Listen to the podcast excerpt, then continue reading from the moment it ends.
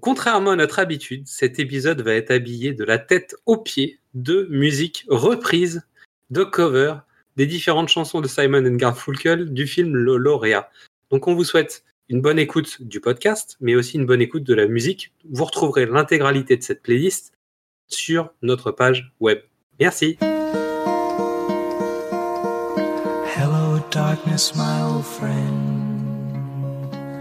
I've come to talk with you again. Because a vision softly creeping left its seeds while I was sleeping.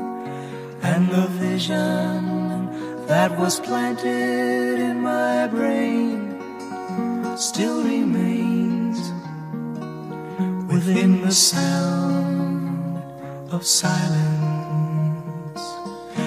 Restless dreams, I walked alone, narrow streets of cobblestone, neath the halo of a street lamp. I turned my collar to the cold and damp. When my eyes were stabbed by the flash of a neon light, it split the night and touched the sound of silence. And in the naked light, I saw ten thousand people, maybe more people talking without speaking, people hearing without listening, people writing songs that voices never shared. No one dared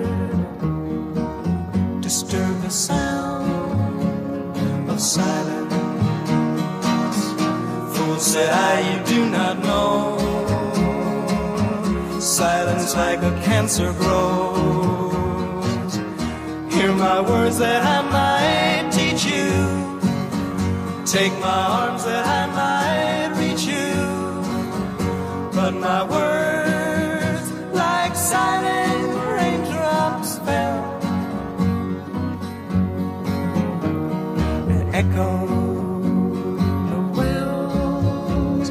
of silence. people bowed and prayed to the neon god they made. And the sign flashed out its warning in the words that it was forming. And the sign said the words of the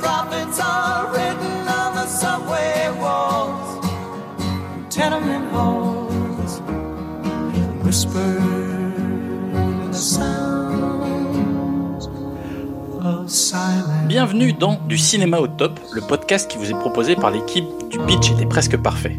Comment passer du cinéma au top? C'est simple, il suffit d'avoir une chanson qui marque et se démarque. On a toutes et tous un tube dans la tête, une bande originale culte qui est dans notre playlist et tout ça à cause d'un film. Encore un bon prétexte pour parler de cinéma, me direz-vous, et vous avez raison. Et pour cette mission, je me suis entouré des meilleurs. Il est mon pont au-dessus des eaux troubles. Il est mon rock. Il est mon ciment quand je suis Garfunkel. Xad m'a rejoint pour cette émission spéciale. Comment ça va? Bah, Ça va et toi? Bah, C'est impeccable.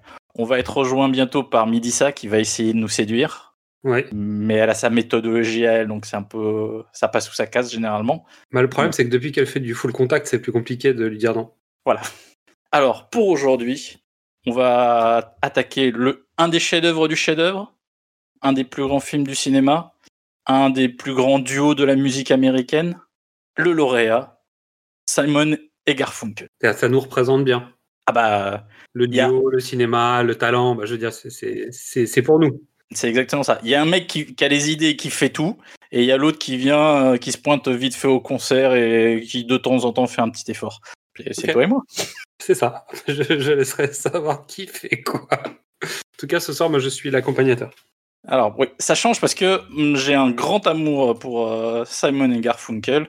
Et euh, Xad euh, a décidé de me faire ce petit plaisir, de me laisser présenter l'émission. Parce que j'y connais rien.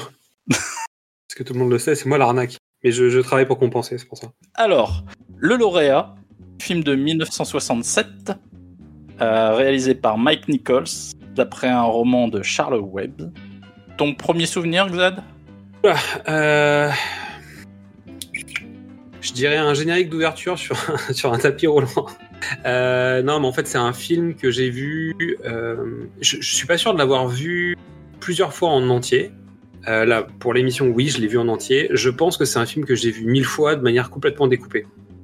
Ouais. Euh, parce que j'ai dû le voir dans X documentaires, euh, dans X cours au récap, dans les livres d'art sur le cinéma, etc.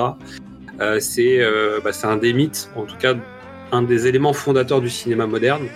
Et finalement, je pense que c'est un, film qu'on a, euh, qu'on a tous vu sans forcément l'avoir vu exprès. Bah oui, il y a au moins trois grandes euh, séquences qui sont rentrées dans l'histoire et même dans la culture. Oui. Euh, une bande son qui, qui existait en partie avant. euh, The Sound of Silence, euh, qui est le, titre qui ouvre le film, est une chanson qui avait été enregistrée avant. Scarborough Fair Canticle est aussi un titre qui précède le film. Mais Mrs. Robinson, le fameux Mrs. Robinson, a été écrit et composé pour le film. Il y a trois autres titres. Et là, je- j'admets euh, ma, limite sur euh, les, quels sont les. Qui est sorti quand. C'est surtout un film euh, bah, qui fait partie des éléments fondateurs du cinéma et que les, autres réalisateurs ont digéré et qui est rentré aussi dans la pop culture. C'est-à-dire que l'utilisation de Mrs. Robinson comme musique pour signifier quelque chose est devenue un code. Mais comme l'utilisation de certains types de cadrage ou certains contextes où finalement on rappelle le lauréat facilement et donc on verra que euh, ça a été réutilisé dans le cinéma à d'autres moments par d'autres réalisateurs en musique ou en image. Notre podcast ne s'appellerait pas comme ça si on n'abordait pas le pitch. Est-ce que je te laisse le privilège de le faire? Benjamin Braddock est de retour dans sa famille à Los Angeles après avoir obtenu son diplôme.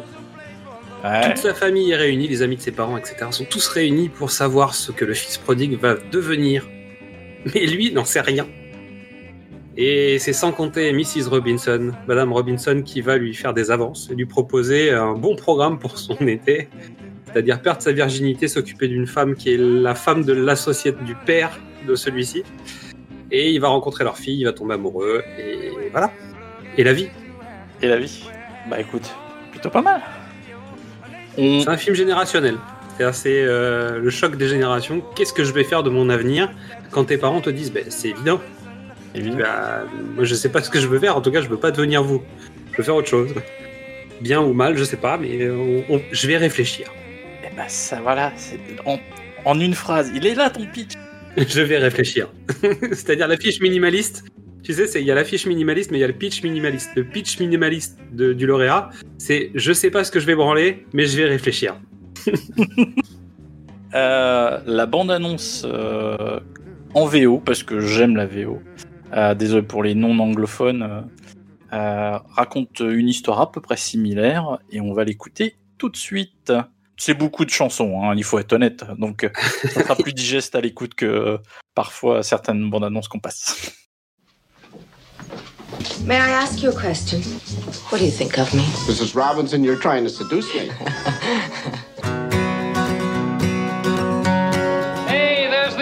award-winning scholar. We're all very proud of you, Ben. What is it, Ben? I guess about my future. Do you find me undesirable? Oh no, Mrs. Robinson. I think I think you're the most attractive of all my parents' friends. I don't wanna close my eyes. I might miss something. Maybe we could do something else together. Mrs. Robinson, would you like to go to a movie? The world is changing faster than you. Robinson, Benjamin. Hello, Benjamin. Hello, Mrs. Robinson. Hey, Ben. Elaine's coming down from Berkeley soon. I want you to call her up.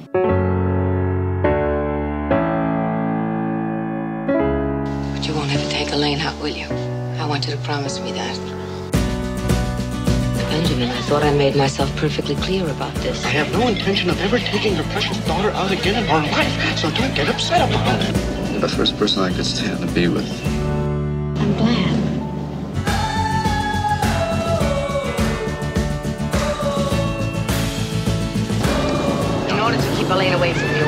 Prepared to tell her everything. I just don't believe you would do that. Try me. That woman, that older woman that I told you about? Benjamin, will you just tell me what this is all about?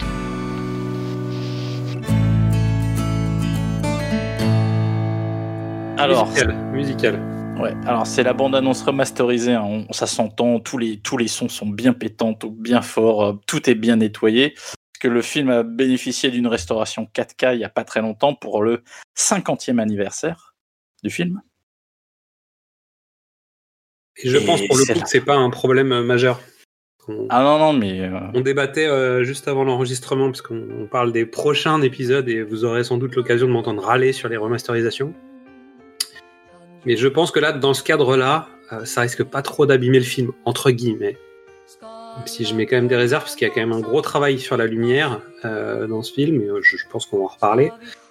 Donc la remasterisation et le fait de renettoyer les images, parfois, entraîne euh, bah, des, petits, problèmes. Eh ben écoute, moi j'ai eu la, chance de le voir remasterisé. C'est surtout réétalonné et c'est magnifique. C'est impeccable. C'est beau.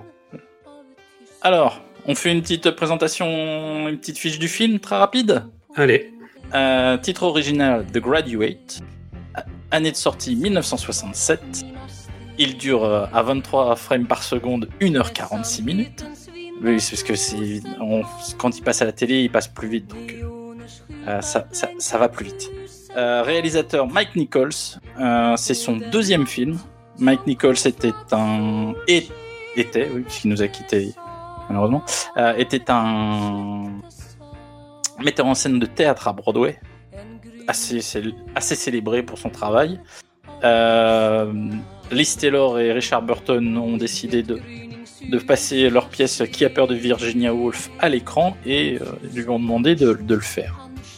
Donc premier film, premier film qui cartonne, parce qu'il faut savoir dans l'histoire du cinéma américain, Virginia Woolf c'est quand même le film qui a, qui a bousculé beaucoup de choses, que c'est c'est cru, c'est froid, c'est c'est honnête et euh, c'est très injurieux parce que voilà, ils s'en mettent plein la, plein la gueule l'un comme l'autre. Mike Nichols euh, sort de ce succès et se lance dans dans l'adaptation du roman euh, quatre ans plus tôt, avec un peu de difficulté, sachant qu'en plus euh, il se facilite pas la vie parce que euh, Robert Redford voulait jouer le rôle euh, de Benjamin.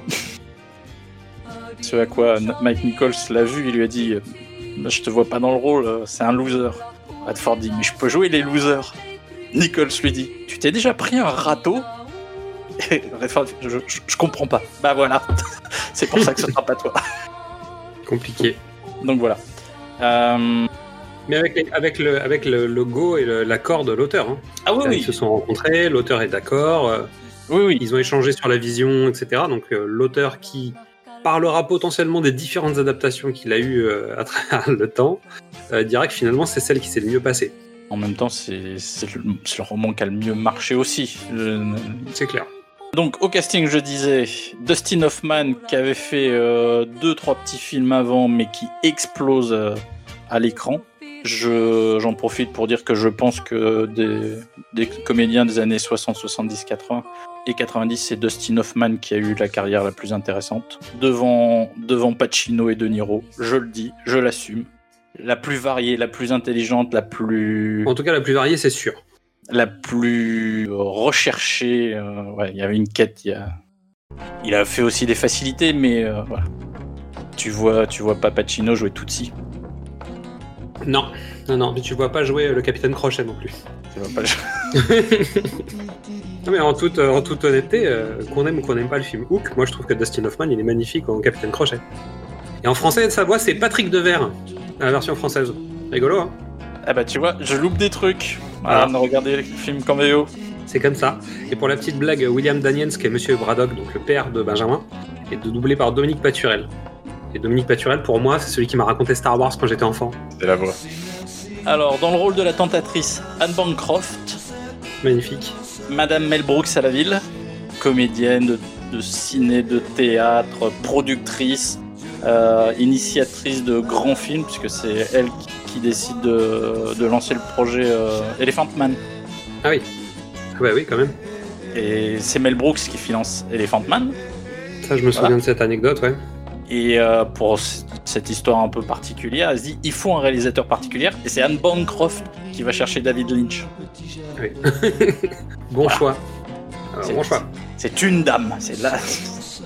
Alors il y a une anecdote euh, Mel Brooks euh, dans le sens où en fait euh, Mel Brooks avait contacté Dustin Hoffman, ils étaient en relation pour qu'il travaille sur The Producers.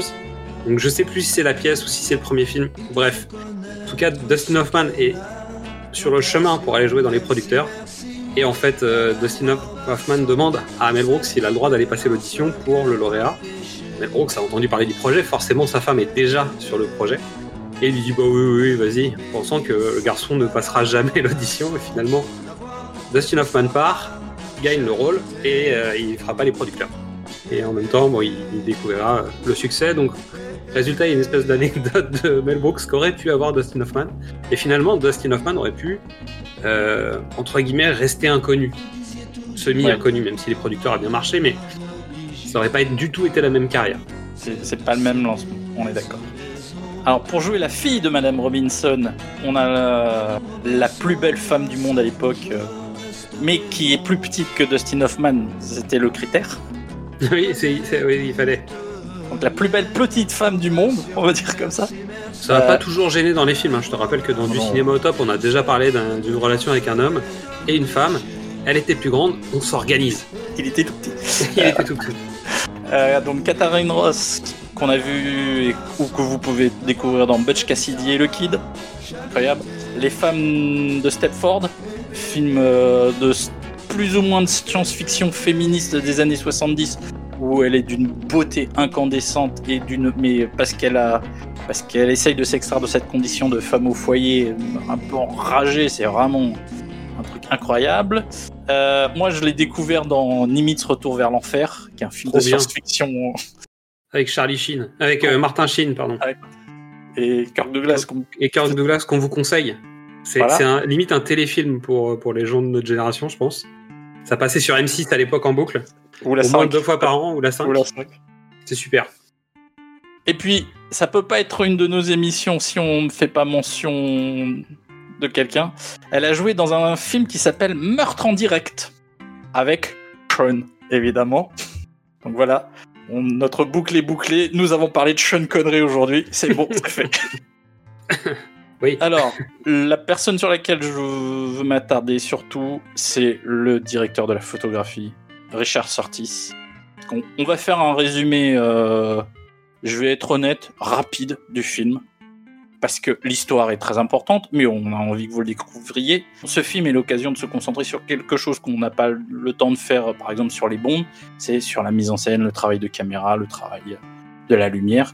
Et donc là, on a quand même euh, un, monstre de, du cinéma, puisque Richard Curtis a fait euh, l'image de Ben Hur, Oui, un petit, un film euh, qui a, l'air d'avoir marché, il me semble. Les Révoltés du Bounty avec Brando, Oui. voilà, hein. L'arnaque, qui est pas un, qui est pas un film difficile à faire. Finalement, il aura eu le- la possibilité de travailler avec Redford.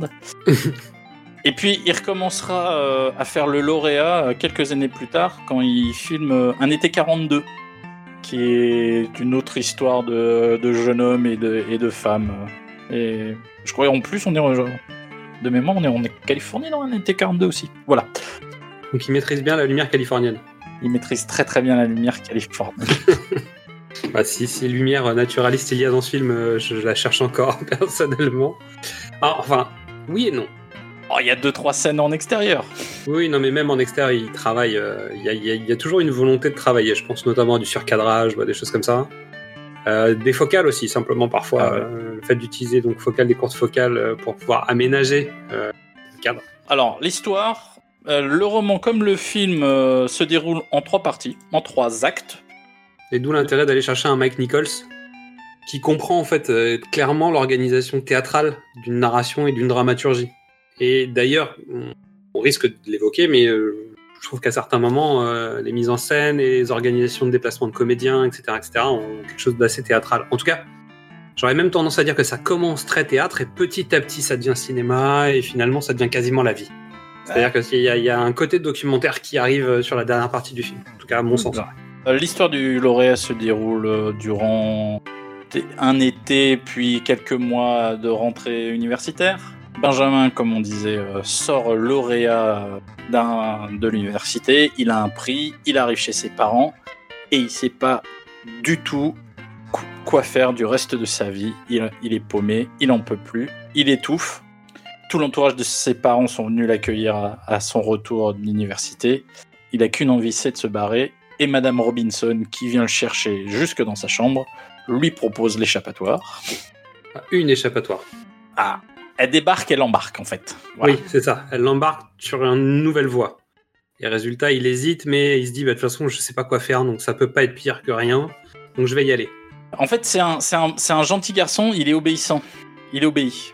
C'est c'est pour ça qu'il est, tu vois, qu'il est. Pour moi, c'est une, une caractérisation. Il obéit, il fait les choses qu'on lui dit de faire, il fait les choses bien. Donc c'est pour ça qu'il a. Mais pour le coup, là, c'est, il, il veut plus, il veut plus écouter et obéir à ses parents. Que là, il voilà. arrive à un créneau où, en fait, ça y est, il veut prendre une certaine indépendance. Donc, au lieu d'écouter ses parents et de suivre les consignes de ses parents, bah, il va suivre euh, la femme un peu dominatrice, en tout cas manipulatrice, euh, qui est, qui est ma- Mrs. Robinson. Alors j'ai envie de dire dirigiste. Oui, Voilà. mais elle le manipule par moments, c'est-à-dire qu'elle sait Oui, oui. relâcher, elle sait, euh, elle sait euh, le, le- vraiment elle est manipulatrice. En tout cas, au début. Voilà. Donc elle exige euh, de Benjamin qu'il la raccompagne chez elle. Arrivé chez elle, elle exige euh, qu'il prenne un verre. Il commence à parler hein, d'intimité. Euh, Benjamin sent, sent la baleine sous le gravillon et, et se dit non non mais votre mari va revenir. Moi je rentre pas dans ces jeux là. Et elle le pousse. Elle se dénude. Mais quoi qu'il arrive, tu vois, elle continue et il, il dit non, mais il fait quand même les choses qu'elle veut. Arrivée de- du mari euh, inopportune ou pas, parce que je pense que tout était calculé pour Madame Robinson. mais- Possible. Je crois qu'elle s'en fout en fait. Je pense que je pense que il serait arrivé 10 minutes avant, ça changeait tout. Donc je suis pas sûr, mais euh, en tout cas, euh, il y a beaucoup d'interprétations, il y a beaucoup de, de symbolisme dans le film, mais il y a, il y a- il y a aussi pas mal de passages où c'est libre d'interprétation. c'est ça. C'est ça l'avantage. Moi, je pense qu'il y, y a manipulation de fond. hein. Euh, elle sait qu'elle va pas pouvoir aller jusqu'au bout parce que son mari va rentrer. Donc, tu te rends bien compte que c'est une... Elle essaye de créer l'opportunité pour ouvrir la porte. Euh, en revanche, euh, est-ce qu'elle attendait son mari si tôt? Je suis pas sûr. Mais peu importe, elle a marqué des points, elle a, elle a réussi son coup. Est-ce qu'elle a pas, elle a pas envie de tout détruire ce soir-là? J'arriverai, j'arriverai au, non, non, je vais faire le résumé, j'arrive au bout et je t'expose ma théorie. Ok, ça me va. Euh, donc huit jours passent et finalement Benjamin euh, a très très envie de goûter le fruit défendu. Euh, il se retrouve euh, un soir à l'hôtel et Benjamin entre dans la, vie, dans ce- cet hôtel, c'est une forme de vie. On découvre que le mariage, finalement, c'est peut-être pas pour lui. Après des préparatifs un peu laborieux, le film est aussi une comédie et un drame. La partie comédie, c'est euh, Benjamin qui sait, qui est pas encore un homme, qui s'assume pas non, face au, au monde, donc ça c'est assez joli. Et il sait pas s'y prendre. Et c'est À, pas à tous les niveaux, c'est-à-dire il est Ah non, mais son- d'une maladresse et d'un, d'un inconfort euh, total. c'est un universitaire, il n'est pas rentré dans la vie quoi. Une très jolie, un très joli fondu au noir qui laisse euh, comprendre que Madame Robinson arrive à ses fins. Ou Benjamin, puisque finalement c'est lui qui est à l'initiative de cette euh, deuxième rencontre. Oui. En tout cas, elle a craqué, mais c'est elle qui avait préparé le terrain, donc je sais pas. Voilà. Ils ont, ils ont ce qu'ils veulent l'un et l'autre. Voilà. Fin de première partie. Petite ellipse euh, musicale avec des effets de montage dont je suis sûr que Xad va vouloir en parler et qu'on retrouve encore aujourd'hui chez, par exemple, euh, Edgar Wright. Ouais. Euh, donc deuxième partie, euh, les deux amants se retrouvent régulièrement, mais euh, ils sont dans le Schwartz le plus total. Les parents et le père Robinson préparent euh, un deuxième couple euh, en laissant entendre que la fille Robinson arrive bientôt et que ce serait sympa qu'ils se voient et qu'il faudrait que les choses se fassent et qu'ils se voient. Euh, par contre, Madame Robinson, elle n'entend pas les choses de la même manière. Elle demande une promesse. Elle, elle ne veut absolument pas que Benjamin sorte avec sa fille. Il lui promet, mais sous la pression familiale et euh, sous la pression de Monsieur Robinson inclus, hein, parce que les- le, le père euh, Braddock et Robinson sont associés. Et donc il y a une espèce de complot familial pour les pour pousser Benjamin à aller rencontrer euh, la fille. Il finit par dire OK une fois. Et là, c'est la pire première date de l'histoire des premières dates. En tout cas, euh, Madame Robinson est ultra fâchée. Elle lui en veut à mort parce qu'il a pas tenu sa promesse. Et donc il dit non mais promis, il se passera rien, euh, ça va pas forcément bien se passer, etc. Et donc Il il essaye fait tout pour lui pourrir sa soirée. Quoi. Il essaye d'être le plus odieux possible. Il l'invite euh, dans un bar de striptease. euh, il l'écoute pas, il l'attend pas, il la défonce. Et donc, devant les larmes de la pauvre Hélène, euh, bah, Benjamin fond, s'humanise à nouveau. et ils finissent par passer une excellente soirée. Et sortir ensemble. Qui en a, voilà, une soirée qui en appelle une autre, qui en appelle une autre. Et puis, voilà. Et malheureusement, euh, c'était pas prévu, c'était pas prévu comme ça. C'était pas prévu comme ça, mais ils se sont amoureux, elles se sont attirées. Il reste à gérer euh, le secret, un peu euh, le squelette euh, dans le placard. le- Sachant qu'il lui en a parlé. Il finit par lui en parler, mais il lui dit pas évidemment avec qui. euh, Il lui dit qu'il fréquente une femme mariée, mais sans révéler son identité. Jusqu'à euh, une nuit tumultueuse où, ne voulant être trop bon et trop honnête, il finit par, par euh, révéler que la fameuse femme mariée, c'est sa mère, c'est la mère d'Hélène. Et le drame, euh, Tu as noté, il pleut ce, ce jour-là. C'est le seul jour de pluie Oui. du film. c'est Il vrai, pleut pas un peu, il pleut énormément. pleut énormément. Alors, ce qui crée en plus le, le- la situation, qui apporte la, la- la situation, et c'est le seul jour de pluie de l'ensemble du film. C'est vrai. Je pense que c'est pas anodin. Donc tout, mais c'est c'est pour ça que j'allais dire tout tombe à l'eau. J'ai pas, j'ai pas ton, je sais pas le faire comme Non, toi. mais hein. bon, en même temps, il y avait pas mal de scènes de piscine avant, donc euh, Et ça a été préparé tout ça. C'était pareil. On sait qu'il sait nager. Voilà. Troisième acte. euh, ben trouve enfin un objectif au bout de 45-50 minutes. C'est pas, c'est pas fréquent. Non, c'est pas fréquent. Pour le coup, ça fait très. euh, alors, j'ai envie de dire Hitchcock, même si euh, je m'explique.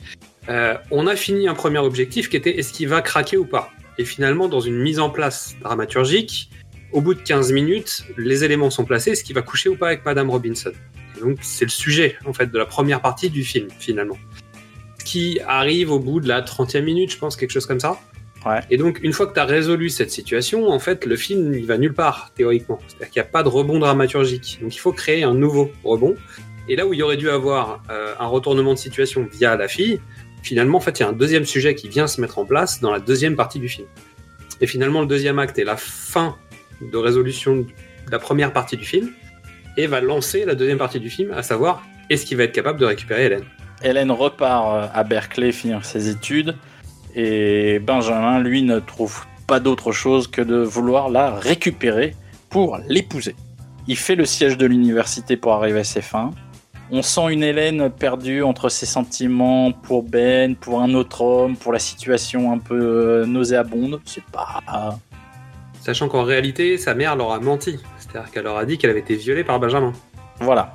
On le découvre un peu plus tard dans l'histoire, mais en fait, elle, est, elle a même pas les vraies informations. C'est-à-dire que Benjamin lui a vendu j'ai une liaison avec une femme mariée, et sa mère dit il m'a violé. Et résultat, elle, elle aura tendance à plutôt croire sa mère, ce qui est logique, mais euh, elle n'a pas les bonnes informations. Ce qui veut dire qu'en plus, elle est en train de se nourrir d'un conflit qui n'est qui pas complètement réel. Alors, c'est dans une scène hyper thé- enfin très théâtre. Elle est pas théâtrale, mais c'est voilà, c'est une scène d'explication dans la dans la petite chambre que loue euh, que loue Benjamin. Une conversation si remuante que Ben est expulsé. Oui. Et tu, Et on tu sais qui, qui propose d'appeler les flics? Oui. Ok.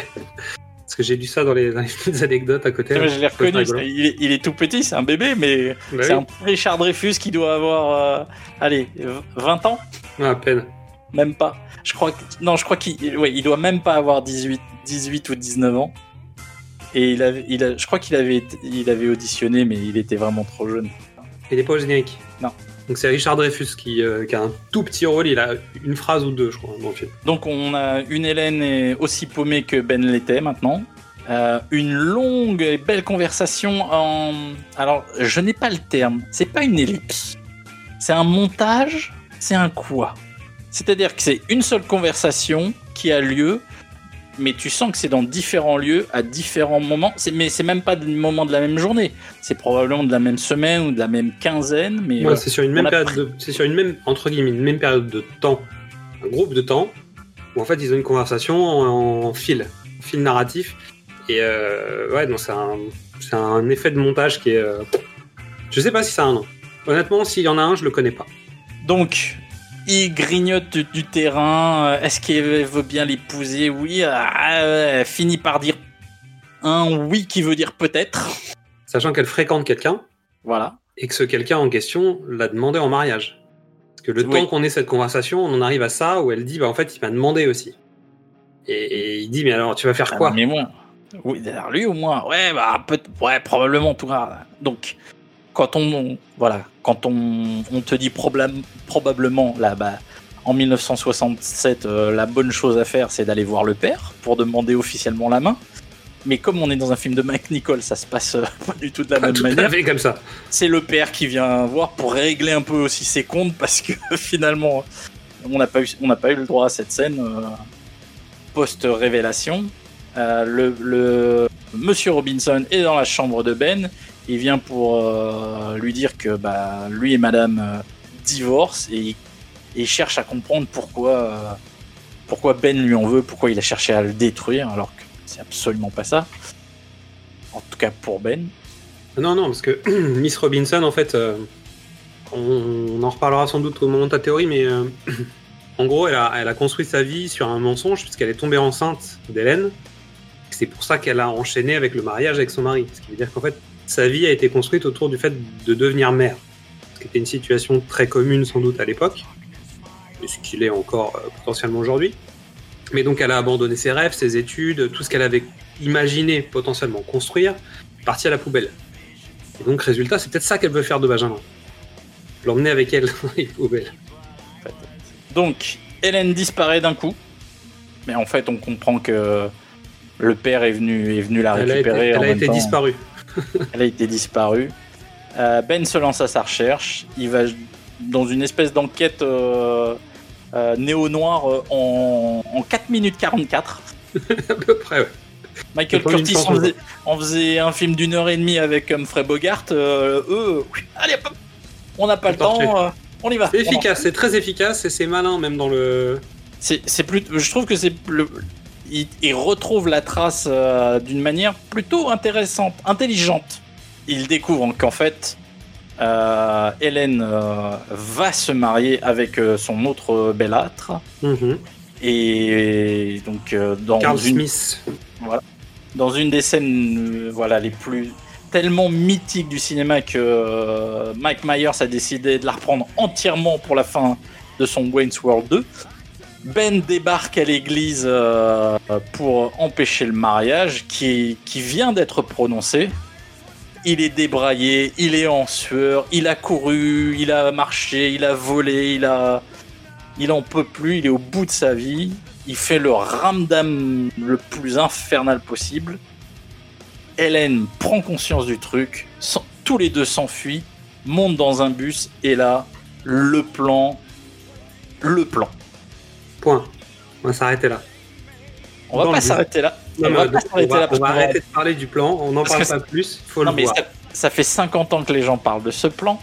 Je veux juste te dire que c'est intéressant parce que je trouve qu'il, quelques années plus tard, Macadam Cowboy, toujours avec Dustin Hoffman, finit à nouveau dans un bus. Pas de la même manière, mais. Mais voilà, donc un plan euh, sur ce couple qui a fui, euh, La tradition. Qui a fui euh, les règles, qui a fui les obligations, euh, la tradition, euh, un destin dont il ne voulait pas. Et est-ce que c'est ça qui en fait le tournant du cinéma hollywoodien? Est-ce que c'est le- cette thématique-là qui, qui- qui entraîne le fait que ce film est considéré plus ou moins à égalité avec un autre comme le départ d'une nouvelle Hollywood? Et d'ailleurs, Alors. c'est c'est quoi le nouvel Hollywood? Oui, c'est quoi le nouvel ovni Je Donc voilà, fin du film, on peut passer à l'analyse. Euh, c'est pas tout à fait. C'est le. Pour moi, c'est le.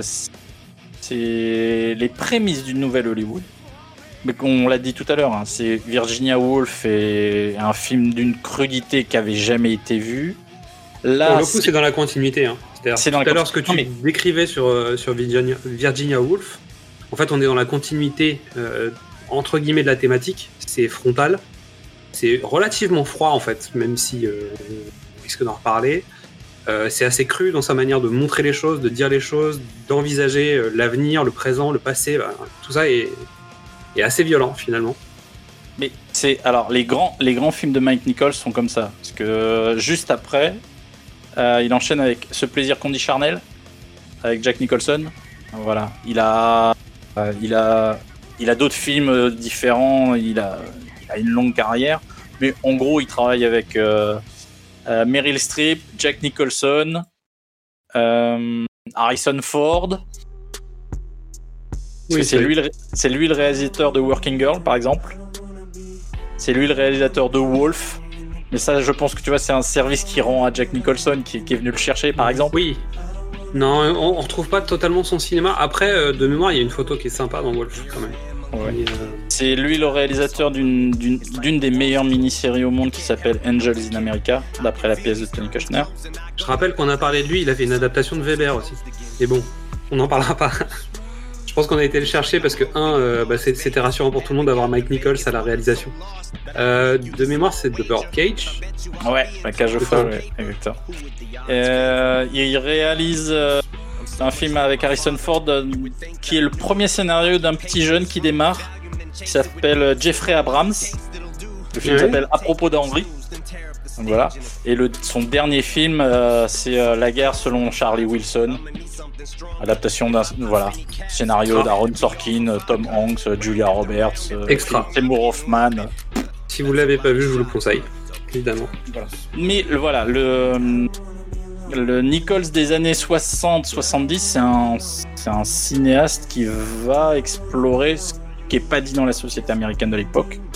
Le lauréat euh, a Et écrit. ça s'appuie un peu sur des méthodes. euh, en tout cas, quand on va, on va rentrer plus sans doute dans la réalisation et euh, ensuite la musique, mais euh, il y a quand même des inspirations qui sont liées à tout ce qui se fait en Europe, et notamment la nouvelle vague. C'est-à-dire qu'on retrouve Ouais. quand même des, des mécanismes euh, de la nouvelle vague dans. euh, Il y, y a des audaces visuelles et de montage qui sont. Mais, mais pour les thématiques, euh, tu vois, on est, on est quand le, le roman est de 63, le film de 67, donc c'est plus la Beat Generation, c'est pas encore les hippies, mais la- le, le doute, le refus est, est là déjà. bah, c'est le terreau, c'est le terreau des hippies quand même. Oui, c'est le terreau des. Alors après, pas dans, pas dans sa vision lui-même de la société. C'est-à-dire que les thématiques abordées sont des thématiques qui seront reprises par le mouvement hippie, à dire on va pas faire comme nos parents, on veut pas suivre le, le- le- chemin tracé, etc., etc. Lui, pour le coup, en fait, Benjamin, c'est pas un hippie. Je veux dire, aucun des, des personnages du film ne sont des hippies vraiment. C'est juste, justement, c'est là où c'est fort, c'est que potentiellement, c'est la génération standard américaine qui dit non, on veut plus de ça. Alors que les hippies, ça sera un peu plus extrême, dirons En fait, je pense que c'est juste un problème de, de localisation. C'est-à-dire que s'il avait été à vraiment à San Francisco, mais elle, elle est à Berkeley, donc euh, tu vois. euh, mais s'il avait fait ses études euh, un peu plus tard, un peu, tu vois, s'il avait fré- de- il aurait été hippie, évidemment. Peut-être. Mais il aurait peut-être pas été diplômé, bah tu vois. En tout cas, le fait d'avoir une espèce de parcours de, de premier de la classe, entre guillemets, euh, fait qu'il n'avait pas encore euh, cet angle-là. Mais je trouve que le film est beaucoup plus fort, justement en ayant un, un premier de la classe qui a suivi le parcours que ses parents lui avaient imposé et qui a, qui a suivi le modèle parental, euh, bah, d'orientation parentale. C'est plus intéressant que le gamin qui a toujours été un peu border et qui finalement rentre border. Bon, de toute façon, ça pouvait pas être mieux, quoi. Il est pas dedans. Voilà. C'est ça. Alors, ma théorie sur l'histoire, c'est que euh, Madame Robinson, qui a décidé de, quitter son mari déjà, a décidé en fait de partir en feu d'artifice. Les parents, Braddock et le père Robinson, mais même elle un peu, ça fait, je pense que ils préparent l'arrivée de, Benja- de Benjamin et ils se disent dès qu'il rentre, la première chose à faire, c'est de le mettre avec elle. Et elle veut sauver sa fille de tout ça. Parce qu'elle s'est mariée trop jeune et qu'elle veut pas que ça, ça, arrive, la même chose arrive à sa fille. Et donc, elle est un peu bourrée, même si elle le joue, c'est joué en, en toute subtilité. elle est bourrée. Je pense qu'elle veut juste tout faire péter. Donc, coucher avec Benjamin pour être découvert par son mari et faire péter toute cette alliance entre les, entre les deux familles. Hmm. Consciemment ou inconsciemment, je saurais pas le dire. Oui, parce qu'en fait, il y a un truc qui. Mettra mal cette théorie. Alors après, euh, le, le truc c'est comme elle a bu, potentiellement elle prend des décisions qui sont de son inconscient ou de son subconscient, pas de son conscient. Parce qu'à la fin, en fait, sa fille, au moment de partir de l'église, elle lui dit euh, C'est trop tard, ma chérie, tu peux plus reculer, c'est trop tard. Et elle lui dit C'est trop tard, mais pour toi, maman. Et donc, elle se, elle se prend une torgnole à ce moment-là. non, elle dit c'est pas pour moi. Oui, pas pour moi. Non, mais en gros, ce que je veux dire par là, c'est pour traduire l'action, parce que je, je décris mal la situation. Mais en gros, elle lui dit euh, Maman, toi, c'est trop tard. Moi, j'ai encore possibilité de m'en sortir. Et finalement, ça correspondrait pas avec cet état d'esprit-là. Sauf si elle a quand même décidé de dire Bah, finalement, euh, j'ai essayé de faire péter, ça a pas marché tout à fait comme je voulais. Parce que, en gros, elle a réussi à faire péter sa famille. Elle a réussi à séparer sa fille de Benjamin, plus ou moins, même si finalement, elle s'en sort pas si bien que ça. Mais clairement, je suis d'accord sur le fait qu'elle ne veut pas que sa fille se retrouve mariée de force avec quelqu'un. Et qu'en fait, pilonner Benjamin, j'utilise ce terme, mais j'aurais pas dû prendre ce mot, euh, finalement, c'est une façon de protéger sa fille. Parce qu'en fait, à partir du moment où elle a couché avec Benjamin, elle s'imagine pas que Benjamin est capable d'aller se mettre avec sa fille. C'est pas possible. Oui. Elle a la main sur le garçon, euh, elle a de l'ascendant sur lui, et en plus, il y a une histoire qui verrouille complètement la possibilité que ça arrive. Et donc, le fait de devoir faire du chantage sur Benjamin pour pas qu'il rencontre sa fille, et finalement, euh, simplement faire ce qu'elle fait d'habitude, c'est-à-dire prendre l'ascendant sur lui en lui disant je ne veux pas que tu ailles le voir et, la voir. Et lui va dire bah, ok, je vais pas le faire. Jusque-là, c'était le monde normal, sauf qu'en fait, ça va pas se passer comme elle l'a prévu. Et finalement, est-ce que c'est pas elle l'héroïne du film? Pour moi, le lauréat, selon l'âge auquel tu le regardes, t'as pas le même film. T'as 20 ans, t'es avec Benjamin. Et t'as envie de tout faire péter, t'as machin. T'as 40 ans, euh, tu le regardes un peu avec, euh, avec un, un peu de désillusion en disant Mais mon chéri, tiens. Je sais pas, j'étais encore très Benjamin. Non, non, mais. Peut-être parce que j'ai pas encore 40 ans, c'est pour ça. Je- Espèce de menteur. Non, non, mais j'étais encore très Benjamin, même si euh, Mais tu non, mais- pas différemment, hein, mais, évidemment. oui, plus tu, plus tu vieillis, plus tu te projettes dans d'autres personnages. Et oui, Madame Robinson. euh, Alors, le fait qu'elle soit absente du troisième acte quasiment euh, fait que ça peut pas être le, pro- le protagoniste principal. Mais oui, c'est aussi son Ah, C'est le protagoniste de la première partie du film, de la première histoire. Et donc de la première génération, même j'ai envie de te dire, de l'histoire. Parce qu'on parle de génération, il y a le film de la première génération avec la deuxième, il y a le film de la deuxième génération qui subit la première et les décisions de la première.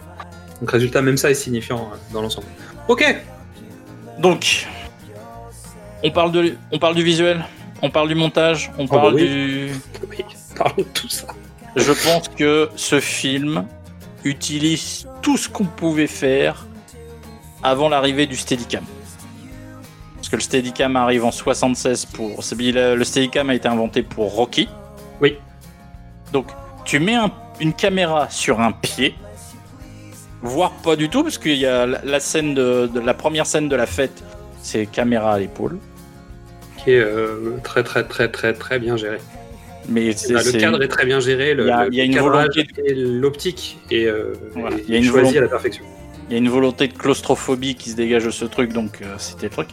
Mais pour tout le reste, donc, je crois qu'il n'y a pas un, il y a pas un, une idée visuelle que tu, dans la liste des plans que tu peux faire, euh, signifiant, intelligent, de, de, de, Il y en a un paquet. un tra- de travelling, de zoom, de, de, de cadrage, de surcadrage, de.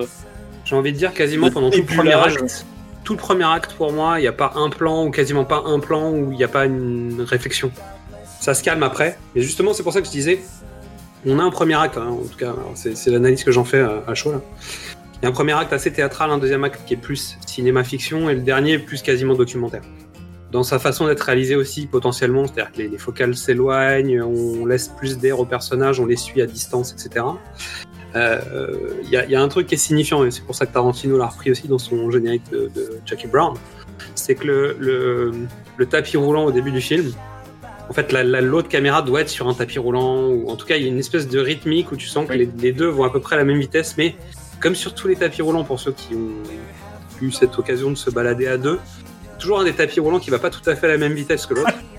Et, et ça se sent en fait dans le film, c'est-à-dire qu'il y a des moments ça rush, ils se disent zut, tu, tu sens qu'en fait euh. Dustin Hoffman ne doit pas bouger parce qu'en fait le, Il bouge le pas, principe ne- est qu'il ne doit pas bouger. Laisse Mais en fait le personnage dans le cadre, euh, bah, il est ouais, il est sur son chemin tracé. Bah voilà, on est dans la signifiant de, ce genre d'informations.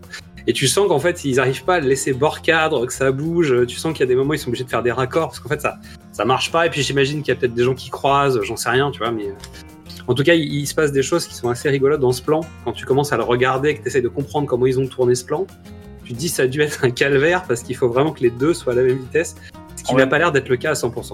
On est dans les années 60, on est avec le- alors les dolly euh, des années 60 sont très bien sûrement mais euh, c'est pas tu peux pas obtenir un plan à la Fincher qui euh, lui euh, tu vois au pire, le compose s'il y qu'on a aurait besoin. fait- qu'on aurait fait en grand et qu'on aurait redécoupé dans l'image là non on est en direct c'est de la pellicule monsieur Et, et surtout sur cette distance, c'est-à-dire que ça dure euh, longtemps, ça prend son temps, c'est pas ralenti. Je veux dire, le, le- plan est réel et fait, euh, en tout cas, essaye d'être fait en one shot, même si je pense qu'il a été fait en plusieurs fois, il est découpé. Ouais. Et ce qu'on n'a pas dit, c'est que c'est un film qui est quand même, j'ai envie de dire, fait un peu à l'économie entre guillemets. C'est-à-dire qu'il n'y a pas, euh, j'ai pas l'impression qu'il y ait de construction de décors dans tous les sens. euh, Il y a beaucoup de, de naturel. En tout cas, j'ai l'impression d'avoir beaucoup de naturel. Euh, hum, Parce qu'est-ce que tu aurais fait Est-ce que tu aurais fait les lieux exactement comme ça si tu avais tourné en studio? Est-ce que tu te serais pas donné un peu d'air, en tout cas techniquement, pour essayer de positionner tes, tes axes de cam, etc. Moi, je pense qu'ils tournent dans, un, dans des lieux qui sont déterminés. Et ils arrivent et ils font un placement de caméra qui est ultra malin. Euh, un positionnement de personnage, un découpage de lumière, etc. qui est ultra intelligent, mais en fait dans une contrainte qui est le lieu. je, je pense je pense que la maison des Braddock existe la maison des Robinson est un décor la chambre d'hôtel est un décor et la chambre de Benjamin à Berkeley est un décor un décor réaliste. On, on triche pas, on se donne pas plus de place, plus d'espace. Mais oui, y a, dans, la, dans la chambre d'hôtel, il y a des plans. si tu bouges pas les murs, c'est pas possible. oui, oui, c'est vrai qu'il y, a y y quelques plans comme ça. Mais en revanche, euh, t'es es, d'accord avec moi sur le fait que il n'y a pas de volonté de faire plus. C'est-à-dire qu'on a une pièce, il faut qu'elle ait l'air réaliste. Oui. Et en fait, Ah non, on va se voilà. positionner à peu près là où on se mettrait, en vrai. Euh, et on va positionner surtout comme il n'y a pas de mouvement de caméra euh, de folie, on peut pas faire de trucs de fou dans une pièce, et même si c'est un studio. On, on va réfléchir le cadre, la façon de déplacer les personnages, la façon de les placer, la façon de placer la lumière dans cette image, pour que tout soit signifiant. Bah, c'est ça la force de Nichols, c'est que il- tu- comme c'est un metteur en scène de théâtre, tu lui donnes euh, un plateau, un vrai plateau de théâtre, un plateau euh, avec ses limites physiques. Il s'adapte il trouve de très bonnes idées. Et son, son chef-op, euh, lui, travaille, a travaillé le cadrage avec lui et toute la lumière, la lumière est sursignifiante. C'est-à-dire toute la partie où ils sont où Madame Robinson et Benjamin sont en, en liaison, Ben coupe tout le temps la lumière. Il est toujours dans l'ombre, il est toujours dans les persiennes. Quand ils se retrouvent euh, dans l'hôtel, alors qu'ils sont que tous les deux, il éteint les lumières, il, se cache.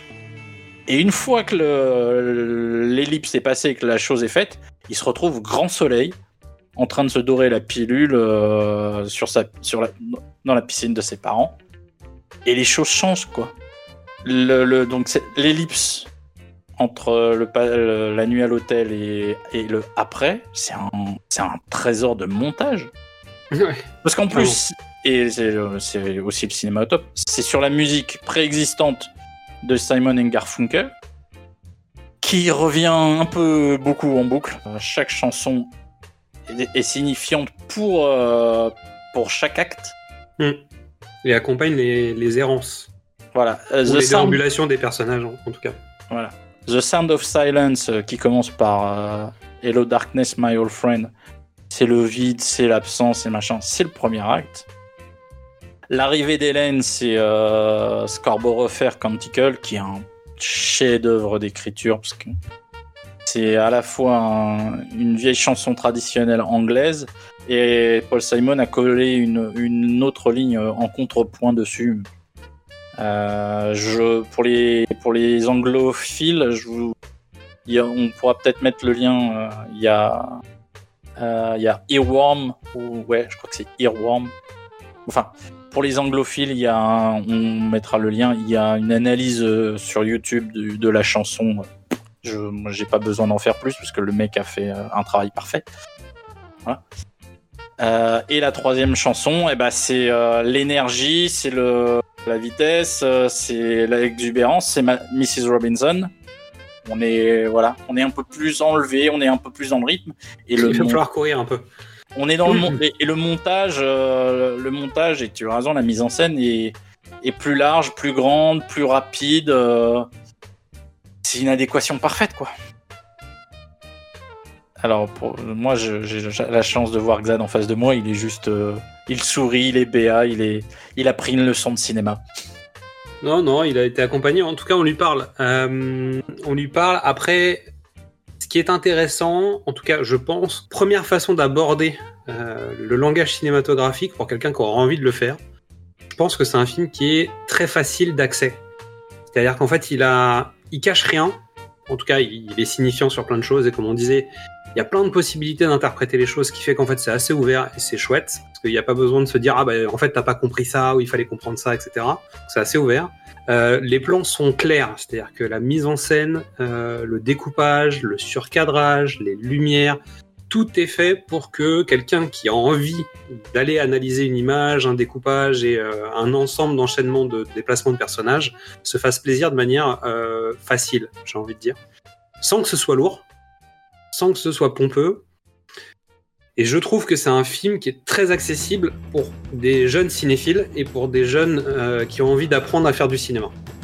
Voilà. Après, il y a d'autres films hein, dans la cinématographie, évidemment, et on va vous dire il faut tu vu ça. Celui-ci, il est très facile d'accès et euh, il est facile à lire.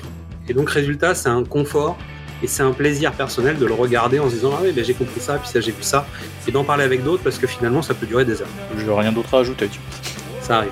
C'est comme ça. Simon et Garfunkel. Bah oui, c'est ça, parce qu'en fait, euh, on peut parler de plein d'autres trucs, hein, euh, mais si on commence comme ça, euh, il y a des anecdotes, on en a quelques-unes. Euh, oui, on va parler musique. Allez, ton expérience de to- toi de Simon et Garfunkel.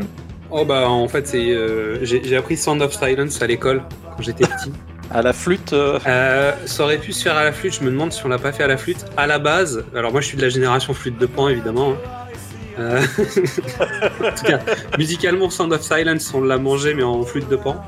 Beaucoup en musique d'ascenseur. Euh, parce que c'était un, un truc assez, euh, assez fréquent de mon époque. Ouais, flûte de pan, ouais. mais flûte sûr. de pan, c'est El Condor pas ça. C'est vrai ça. aussi, mais dans les mêmes compis, il y avait les deux. T'as raison. Et, euh, et donc je l'ai appris, j'ai appris la chanson à l'école, euh, je dirais au collège. Donc en gros, le morceau, je le connais bien. Et, euh, et voilà, ça s'arrête à ça, mais je l'ai tellement mangé sans doute qu'après j'ai fait un rejet, tu sais, le- la scolarité parfois et la musique. Question piège, quelle est la caractéristique principale de Side of Silence qui le distingue des autres chansons de la pop? Je sais pas. Il n'y a pas de refrain? Ah. Et, et donc la phrase Sound of Silence suffit pas à être le refrain de, de la chanson. Bah, en tout cas, il n'y a pas de composition euh, couplet, refrain, couplet, refrain. euh. Ouais, Standard. Et, et un pont, non, il y a pas. Ce n'est que, ce n'est, ce n'est que des couplets qui montent très légèrement euh, en dynamique, euh, en pont, mais ce n- ce n- c'est un, tu vois, c'est un, c'est un torrent. Il n'y a pas de, il a pas de dynamique, il n'y a pas de vague. Et puis alors. On vous laisse, on vous laisse euh, lire les paroles ou découvrir l'univers si vous connaissez pas, mais une chanson sur la solitude et, le désarroi. On en a, pas, on a pas fait beaucoup comme ça. non, et pour le coup, euh, en plus dans le film à ce moment-là, en fait, on voit donc le- l'espèce de scène de tapis, tapis roulant évidemment. Euh, Benjamin est devant un aquarium caché, en fait, derrière l'aquarium. Et puis petit à petit, on commence à le voir se faire encadrer, euh, surcadrer par des gens. Il est entouré. La première scène est ultra claustrophobique et ça revient en fait, parce qu'après il est enfermé dans un masque, ensuite il est sous l'eau, ensuite. Et donc la musique en plus ajoute, je veux dire, euh, l'ensemble s'ajoute à lui-même et donc fait un truc hyper oppressant. Euh, et puis légèrement glauque. Moi je trouve que le film dans l'ensemble est assez glauque, mais Aujourd'hui, on, on dirait que c'est un dramédie. La, la comédie dure pas longtemps en fait. Elle est vraiment au tout début et puis après elle disparaît euh, Ou alors tu es hyper, euh, hyper euh, négatif et hyper noir comme moi, et là tu dis, mais oui, c'est drôle parce que c'est vrai. la vie c'est de la merde. c'est ça qui est drôle. Et en plus, il lui a niqué son mariage. Il a niqué deux mariages, le gars. Album, l'air de rien, malédiction, parce que Katharine Ross, elle a eu cinq mariages. hein. Ouais, Ça mais elle a raté. Elle a, en fait, elle, en interview, elle dit qu'elle a raté la sortie du lauréat. C'est-à-dire qu'en fait, les autres en ont profité. Dustin Hoffman a explosé, etc. Elle, elle s'est loupée. Et elle le dit. euh, je crois que les interviews que j'ai vues datent de l'anniversaire, peut-être des 40 ans du film ou un truc comme ça. Donc c'était il y a une dizaine d'années. Et, euh, et elle disait en fait, je me suis loupé. J'ai raté ma carrière parce que à un moment, bah, j'ai pas choisi la bonne route, j'ai pas écouté, euh, j'ai écouté les sirènes, je me suis trompé quoi. Voilà. Donc je pense que les mariages, ça va avec. Mais toi d'ailleurs, tu t'as pas eu, tu nous avais pas dit que tu avais eu une histoire un peu douloureuse avec euh, Paul Simon? Il, il me semble que tu nous as parlé de ça pendant l'épisode des Blues Brothers. On parlait de Carrie Fisher euh, qui avait été avec, euh, Ah. qui était avec Paul Simon, qui l'avait quitté, Eh qui oui, avait été avec Dana Aykroyd et qui était reparti avec Paul Simon après. Et, t'avais- et on boucle la boucle. Mike Nichols a fait un, a réalisé un film, un film en français qui s'appelle Bon baiser d'Hollywood. C'est adapté du livre puis du scénario de Carrie Fisher, parce qu'il faut le savoir que Carrie Fisher était une, une scénariste et un script doctor euh, hyper euh, courtisé à, Hollywood. Nichols a réalisé donc le film adapté euh, du livre s'inspirant de la vie de Carrie Fisher avec euh, Meryl Streep et euh, Shirley MacLaine. Oui, il a tourné qu'avec des petits comédiens quoi. Non mais voilà. Alors par contre, euh, tu, tu regardes le film, si tu te dis que Shirley MacLaine n'a fait que la moitié de ce que Debbie Reynolds a dû faire à, à sa fille, tu comprends mieux les difficultés. Ouais, je pense que ça a été un peu compliqué. Mais elle avait la force avec elle. Oui, donc euh, le lauréat, euh, le 33 tours, euh, numéro 1 des ventes hein, pendant des semaines à la sortie. hein. Parce qu'en même temps, il sert- International en plus. Bah oui, évidemment. Parce qu'il il sert un peu de compilation, de... vaguement de compilation euh, de, de Simon et Garfunkel avant qu'ils se prennent la tête et se séparent. Plus la musique du film qui est totalement en contradiction, parce qu'on est dans une espèce de smooth jazz euh, un peu, je vais pas dire pourri pour pas insulter euh, le genre, mais... mais en fait, c'est un, un truc qui est déjà daté parce que c'est la musique d'ambiance du monde des parents. C'est ça. Et donc, est-ce que tu me confirmes que le compositeur de cette partie, c'est David Drazen? Qui donc, lui, il fait du jazz. Euh, Il a notamment beaucoup travaillé avec Sidney Pollack. Il a fait les trois jours du Pont d'Or, Tootsie et La Firme, notamment, dans les grosses BO. Et on lui doit également la musique des Goonies. Ah bah voilà. Donc on est d'accord que c'est la, la- la partition qu'il a écrite pour le film s'adapte au film. Hein. C'est pas son style de prédilection. Non, c'est sûr. Et j'étais étonné de voir les Goonies parce que pour le coup, ça correspond pas euh, tant que ça, Bah, je trouve. Mais c'est. euh, Puis je m'attendais pas à ça vu que c'est un, c'est un Amblin et je pensais que c'était John Williams qui avait travaillé sur la musique des Goonies, mais en fait non. c'est pas obligé, dis donc. Bah non, c'est pas obligé, mais ça marche quand même parce que C'est pas finalement. un euh, Spielberg, alors c'est pas obligé. Ouais, d'accord, mais bon, on se comprend. Euh, la vraie création, c'est euh, Mrs. Robinson pour le film. Voilà. Euh, partout, euh, carton international. euh, Morceau pas terminé, on peut le dire. je crois que c'est la thématique du truc entre les trois principaux sing- titres singles du truc c'est que The Sound of Silence en fait avait été enregistré en version folk. Et sur, sorti sur le premier album mais c'était les gens étaient passés au travers. L'ingénieur et le producteur l'ingénieur producteur du single décide d'engager des musiciens pour faire une version électrique qui sera le carton qu'on connaît. Euh, donc euh, Scarborough Fair, c'est un bricolage entre euh, un chant traditionnel et la version de Paul Simon. Et Mrs. Robinson a été composée, mais vite fait pour le film. Et la version qu'on entend dans le film n'est pas la version que tout le monde connaît euh, sur les albums suivants. Donc ouais, là pour le coup c'est un work in progress. C'est un peu le, c'est un peu le Amélie Poulain de euh, des années 60.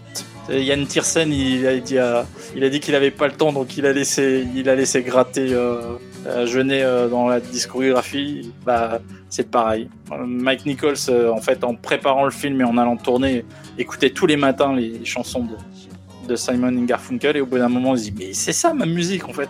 Qu'est-ce que qu'il faut. Et il avait, donc il avait l'accord contractuel avant, avant le film. C'est-à-dire que c'était, c'était signé déjà. Oui, pendant la préparation, j'ai dit. Non, mais ce que je veux dire par là, c'est que il y avait vraiment, en fait, il l'a pas été les chercher une fois que le film était terminé. Non, non. Il Non, non, savait avant de tourner que c'était eux qui allaient faire la musique du film. Ouais. Et c'est d'ailleurs tout, toute l'astuce était d'aller voir Paul Simon en disant est-ce que tu as eu le temps de travailler? Et il dit bah non, j'ai pas eu le temps. Ah non, je. J'aurais pas le temps de finir. Je suis sur autre chose. J'ai pas le temps. Donc la pression euh, montait et, euh, et le- la musique ne venait pas surtout.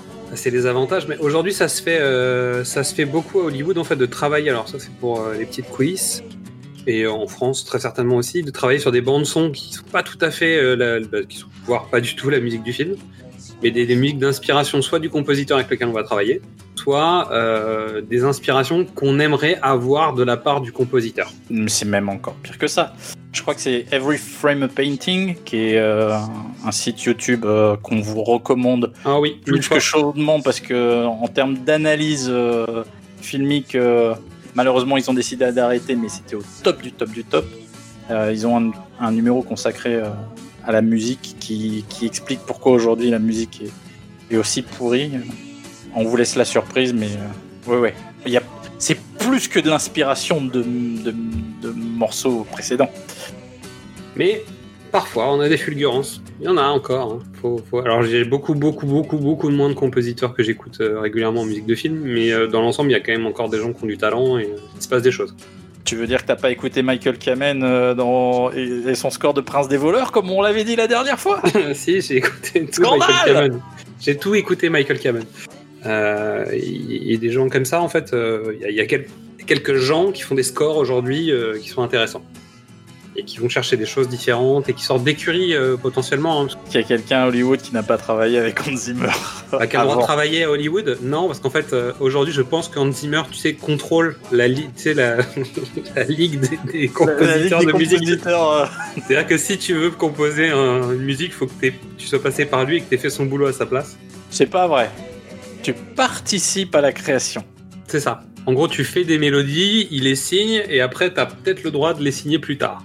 Quoi, tu, veux- tu voudrais dire que le mec qui a composé Interstellar euh, et Pirates des Caraïbes, c'est- ce serait pas le même C'est pas le même. C'est bizarre. hein. Et celui qui a fait les, les Batman de Nolan et tout ça, c'est- pour le- très étrange. Pour le coup, euh, je crois qu'il a pas fait le premier Pirates des Caraïbes en plus. Oui, bon, ceci étant, on va pas rentrer Voilà. dans ce débat, parce que sinon on va, on va taper sur d'autres sur des réals et tout ça, et ça c'est pas cool. Denis Villeneuve, bisous. Nolan, bisous.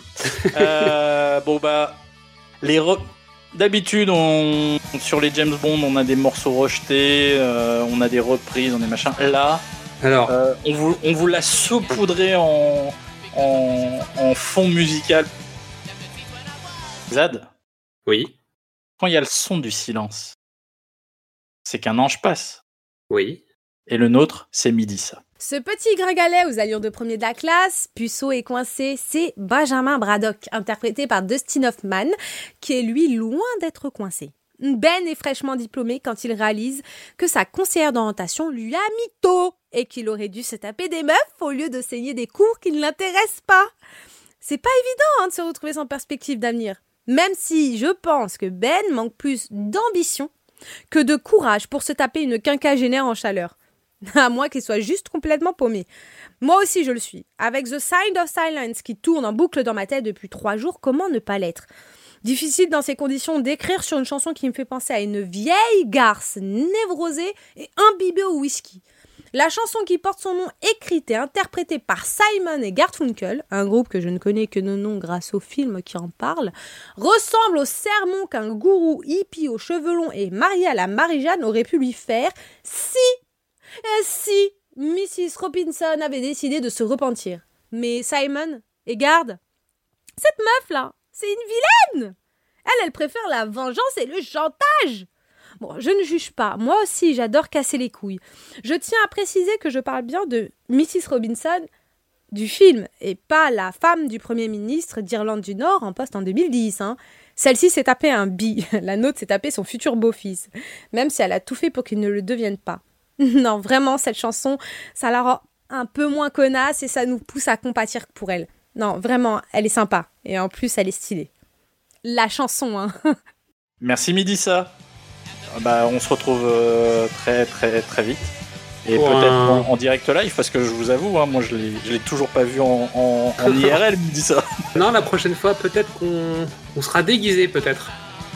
Voilà, c'est un indice. Je dis que le prochain cinéma au top, on sera déguisé. J'ai vu le futur et ce qu'il sera. Autre, autre indice. Voilà, on s'arrête là-dessus. Bon bah sur ce, est-ce qu'on est qu'on dit mission accomplie? Alors, on dit mission accomplie en partie. Maintenant, on va recommander surtout d'aller voir euh, la chose. Euh, alors, y a, on a parlé des covers, on va pas rentrer dans le détail hein, parce que vraiment, il y en a trop. On vous en donnera une liste parce qu'on les a mis en habillage de l'é- de l'émission. Euh, des clins d'œil. On a parlé de Wayne's World 2. Est-ce que tu penses à d'autres choses? Je crois qu'il est dans, ça doit être dans un des Shrek. Euh, la scène de fin probablement. Non? Tu penses à un liste. truc petit Oui. Je pense à plusieurs trucs précis. Alors, je pense à Forrest Gump, où en fait, euh, Forrest montre sa blessure aux fesses à- au président Johnson sur la musique de Mrs. Robinson. Ah oui, c'est vrai. Il y a une séquence, alors il y a, il y a carrément un personnage mythique d'une saga pour adolescents qui reprend euh, l'intrigue de, de- du lauréat. Oula. En français, il s'appelle Poscaca. Hein Son vrai nom, c'est Paul Finch. Et il est dans American Pie en 1999 et il chope la mère de Stifler. La maman de Stifler est une femme beaucoup plus âgée. Et en fait, il y a une scène qui est reprise du lauréat et qui va rester en fait dans les différentes sagas euh, American Pie. C'est-à-dire que dans chaque épisode, on attend la maman de Stifler. Eh ben, je le. je- alors, je vais, je vais te scandaliser. J'ai vu aucun American Pie. Bah, ça tombe bien, chercher des sagas longues. C'est super. Tu, Pour tu, remplacer James Bond, ça va être parfait. tu veux, tu, tu veux boucler la boucle là-dessus? J'ai une anecdote extraordinaire. Euh, le lauréat a été adapté en, en début 2000 euh, à Broadway. Euh, rôle de Madame Robinson, Kathleen Turner, entre autres, mais c'est elle qui a créé le rôle sur scène. Très bien. Hélène, jouée par Alicia Silverstone. Ok. Et pour jouer euh, Benjamin, euh, un peu névrosé, un peu juif, un peu compliqué, bah, en début des années 2000, euh, tu prends Jason Biggs. Ok, bah voilà, la boucle est bouclée. Et dans ce casting, il y a un indice pour notre prochain épisode aussi. Ils y font une version à leur sauce euh, des Lemonheads euh, dans le Loup de Wall Street. Il apparaît aussi dans Once Upon a Time in Hollywood. Évidemment, Tarantino. Bah, Il a déjà cité ça dans Jackie Brown, il reprend. Et ils en parlent dans Fifty Shades of Grey, puisque en fait, euh, Kim Basinger euh, est la Mrs. Robinson de Christian. Qu'elle l'a éduqué au BDSM. Sinon, sinon, sinon, euh, Scarborough Fair, on le retrouve dans GTA 4, avec le camion du marchand de glace, en fait, qui joue la mélodie. Et on peut l'entendre aussi dans Lost in Translation. Ce qui est pas déconnant. c'est pas mal. Donc ça, c'est pour les, euh, les petits. euh, alors, il y en a sans doute d'autres, hein, pour le coup. Je vous, laisserai, euh, je vous laisserai nous dire ça en commentaire et nous rappeler qu'on a oublié ci, on a oublié ça. C'est moi qui l'impose parce que je suis le chef d'orchestre de cette émission. On va finir par la reprise la plus métal de The Sound of Silence par le groupe Disturbed. Groupe de. de néo. euh, très populaire aux États-Unis. Bah, honnêtement, cette reprise, elle est pas dégueulasse. Et puis, bah, on espère que ça va vous mettre la pêche pour le reste de votre journée. Et puis, on, vous dit à bientôt.